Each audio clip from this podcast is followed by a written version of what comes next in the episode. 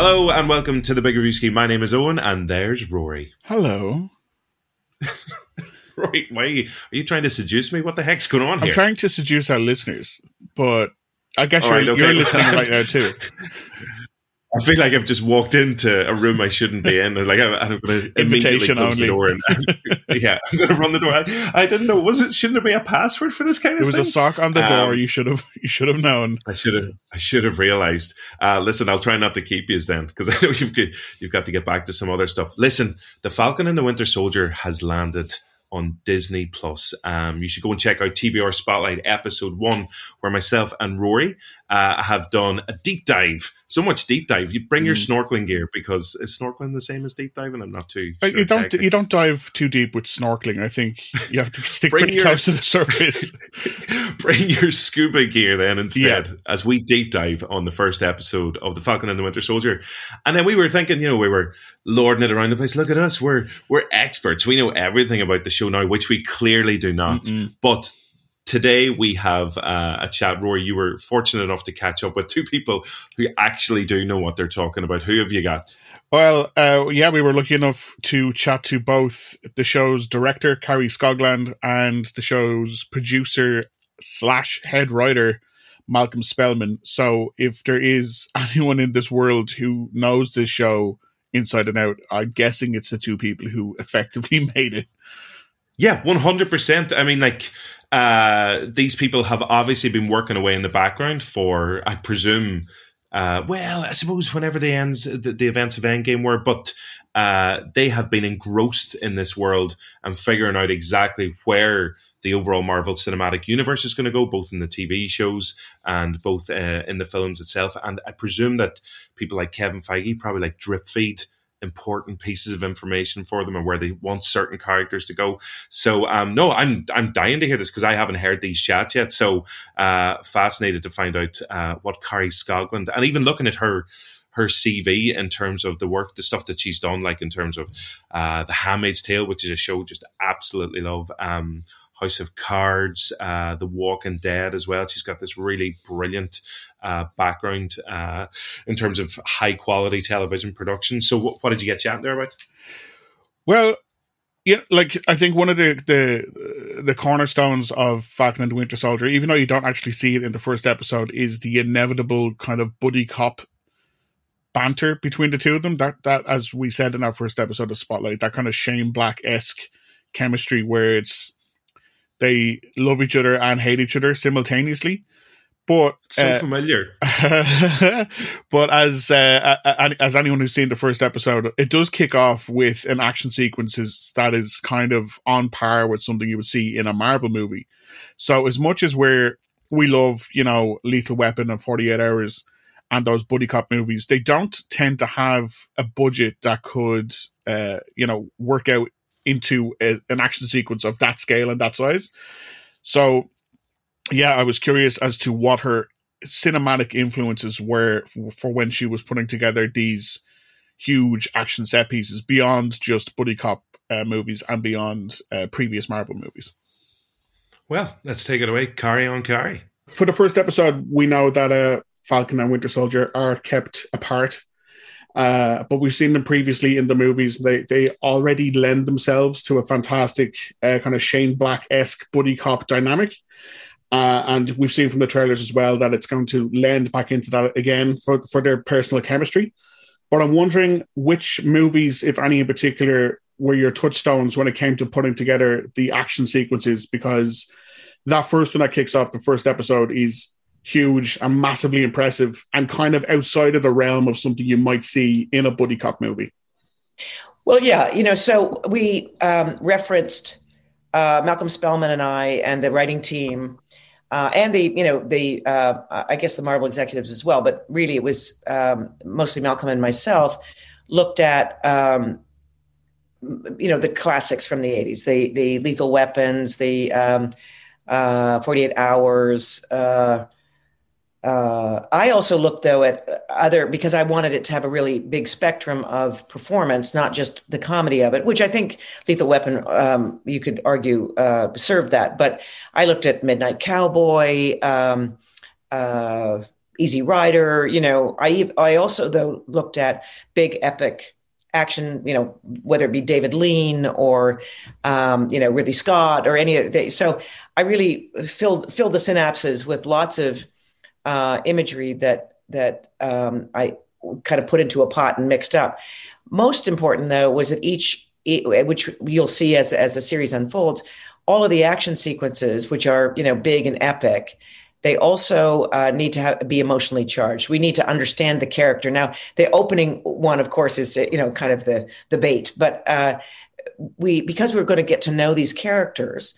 Every action sequence that you go on now, you're going to just it's going to be a different. You, you understand where they're coming from. You know that Bucky doesn't want to fight because right now he's that's that's his issue is that he's trying to figure out um, how he who he's going to be in the world to come, how he's going to relate to you know he's 106 years old and he's now got his mind back, and he's got the PTSD of it. So you're coming to and, and Sam is you know on in the back of his mind is his family issues and what can he do to save you know he seems to be able to save the world but he can't save his family.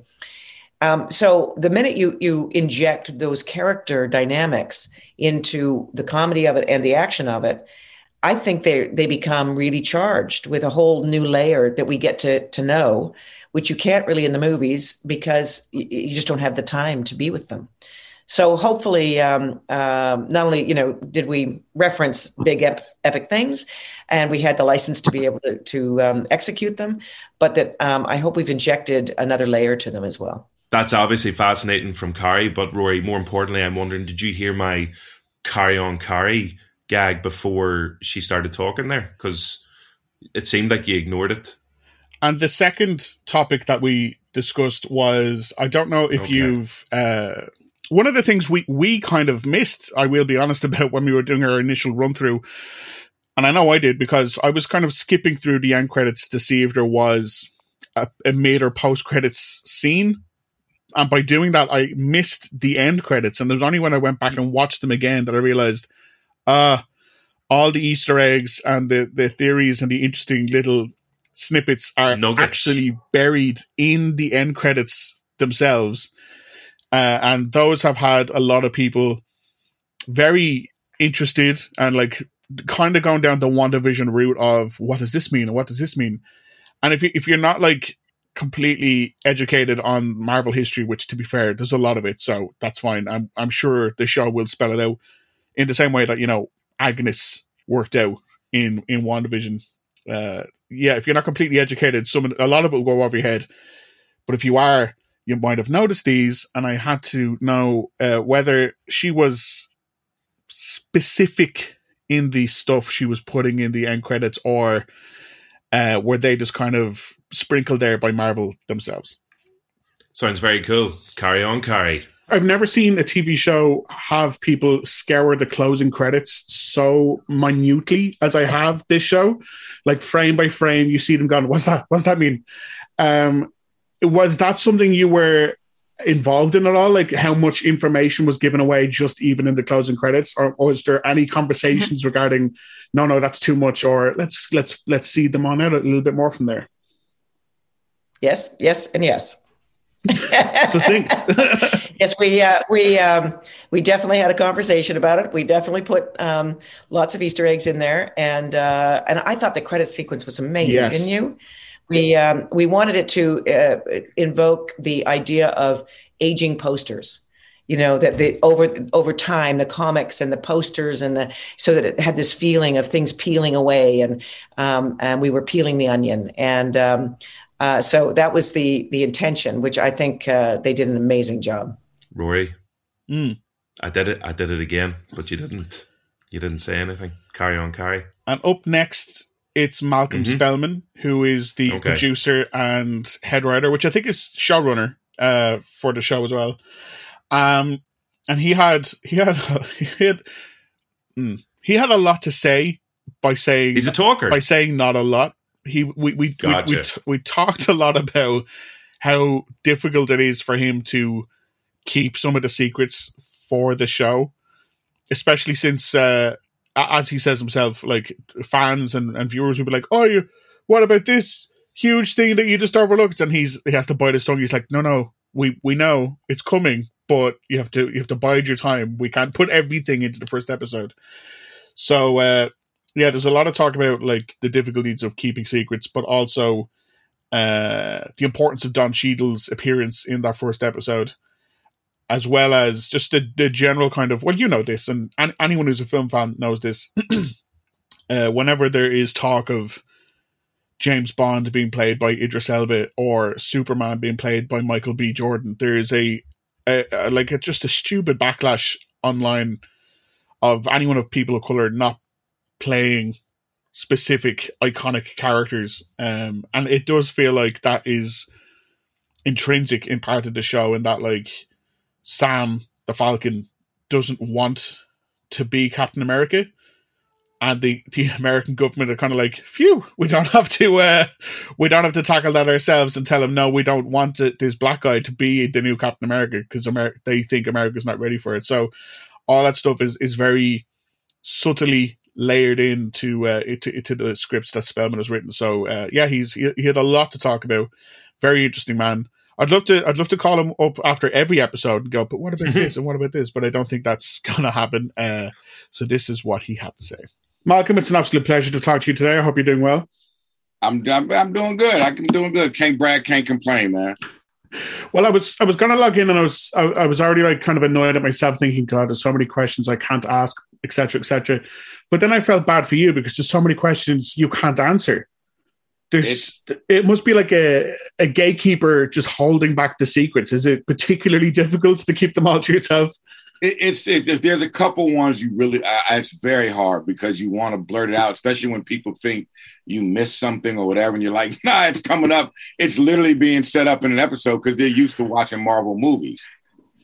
Yeah, like it, it is it is interesting. Like just obviously off the back of the uh, success of WandaVision, how eagle eyed everyone has become. Are you already noticing uh, maybe some theories or some uh, just some rumors or, or anything like that? Where you're like, yes, you're already on the right track, or no, you're way off, and that's just something you've decided to invest your mind in yourself.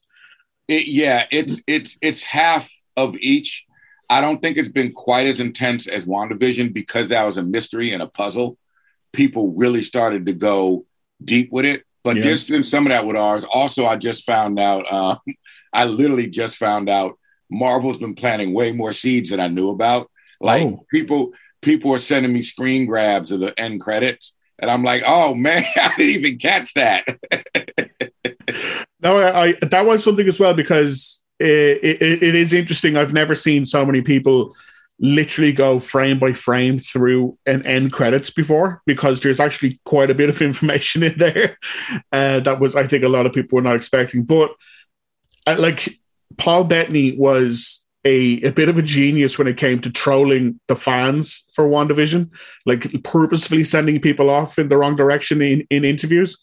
Yeah. Uh, is that something you, you you've toyed with yourself? You're like, why? Yes, Captain America definitely is on the moon. Don't you worry about it. Um, you know, we we wanted to, and it's a skill set, though. You know what I'm saying? And so I try and tread pretty lightly. And I'm I'm not an actor, so I don't think I think it's easier for me to just hide. Like you know, I have a day like this, but otherwise, I think you know people would rather hear. Anthony does it well, though. Does he? Right. I'll have to keep an eye out for that and just never trust a word he says until it's yeah, actually proven right. to be correct. Lie to you. um, I, obviously, after the first episode, there's been a lot of uh, very interesting reactionary pieces, just in terms of, I guess the uh, the, the the the obvious kind of racist racism undertones of of the first episode, and how kind of it, it parallels with like just recently there was there was a rumor going around that uh, a black actor or a person of color was going to play Superman, and there was a reaction to it. There was one similar not too long ago where a person of color might be playing James Bond, and there was a reaction to it. So it's it's interesting that that's almost a part of the show is that this is a real real world superhero, and the the the reaction to it when a person of color might be taking up that mantle yeah, it, it's it's it's a thing we all felt a responsibility for. Everyone at Marvel, the writers' room, you know what I'm saying? It was a very collaborative effort. and you know something we knew we couldn't hide from. You you you you you would be lying and telling a bad story if you did. And I think after Black Panther, Marvel has shown that the fans, as long as you give them everything they need, will will take on stuff with substance too. Yeah, I th- I think just in our first episode, it was it was very important that that conversation that um, Falcon has it was with Don Cheadle because oh, yeah. it was it, it obviously it, it, played up to a, a, lot of different things going on at the same time. But when it comes to when it came to writing that scene or it comes to writing later scenes where you are referencing the larger MCU, does it come down to almost who's available at the time, or is it just kind nah. of the world's your oyster? No, it's funny. You're the first white reporter that's actually keyed in on that, the specificity of those two being together like that. And remember, our writers' room was mostly black, and that was not by accident. It was it was the idea of Marvel's two black heroes. You know what I'm saying? Yeah, having a moment dealing with a really poignant issue. Um, we knew, like in our minds, we imagined those two probably talk to each other pretty regularly. You know what I'm saying? Because they got to deal with getting pulled over by police. They got to deal with, you know, what I'm saying, being denied bank loans or whatever. You know what I'm saying? So um, no, that was not by accident. We, it, came from a thoughtful place, and it just the two actors took it. You know, they always do that with with silence. They can do more than you can ever write. You know. Yeah, it, it was a, a, fantastic scene, Malcolm. I, I, I could literally talk to you after every single episode that might come out going forward. But thank you so much for taking the time to talk to me today. All good, my man. That was Rory's chat there with Malcolm, and we were actually talking just before Malcolm as well. So I suppose, in a way, you could say that was Malcolm in the middle. I mean, in a way, yes. Yeah. yeah. you could in a way. Yeah, I, I wouldn't have, but you know. Nah, I know, but you wouldn't have said carry on, carry either. Just want to bring oh, us right back. On, I get it now. What do you mean you weren't getting it at the start? It was so clear. Was he? yeah. It? Okay. for for anybody looking for some uh, bonus Falcon and the Winter Soldier stuff, just stuff in your life. Uh, we do have episode two of TBR Spotlight focusing on episode two of the show, uh, which is coming very soon after uh, this particular episode of the Big Reviewski as well. But as well as that, if you head over to uh, the Joe YouTube page, you'll also actually get to physically see with your eyes Rory's chat with Malcolm Spellman as well. Um, so that's up there as well if you want to check that out. Um, as well as loads of other interviews. Even this, the last few days alone, we've had Oscar nominated Emerald Fennell is up there. Uh, Michael Pena is talking about his brand new family film, Tom and Jerry. Um, anybody else, Rory? Oh just gosh, there's, there's, there's so many. So many. There's so many. You know, just bear in mind, we will be doing a Falcon and the Winter Soldier spotlight every Friday going forward for the show and just go to joe.ie for like big long reads for whenever you have some alone time in the bathroom. just oh, speaking of, actually, oh, I'm supposed God, to be leaving really... you, you and the audience. No, I'm supposed to be leaving you and, and whoever's listening out there uh, to your own alone time. So uh, I'm going to love you and leave you. Thanks, oh. Rory, oh. as ever, because the sock you. is still in the door. It's, it's still in the door. Oh, okay. yes. Okay. Yeah. Yeah. Yeah. Yeah. Yep. Gotcha. Yep. I've I've overstayed my welcome. Uh, thank you to Rory. Uh, thank you to Sound Paul on sound as well, and thank you uh, to everybody who uh, is listening to the show, and also for subscribing as well. Um, please do. Uh, I don't know, like what, like, tell your mates, or, or like tell t- tell all of your mates. Yes, please. That would be wonderful. And uh, yeah, we'll see you next time. Sure. Bye.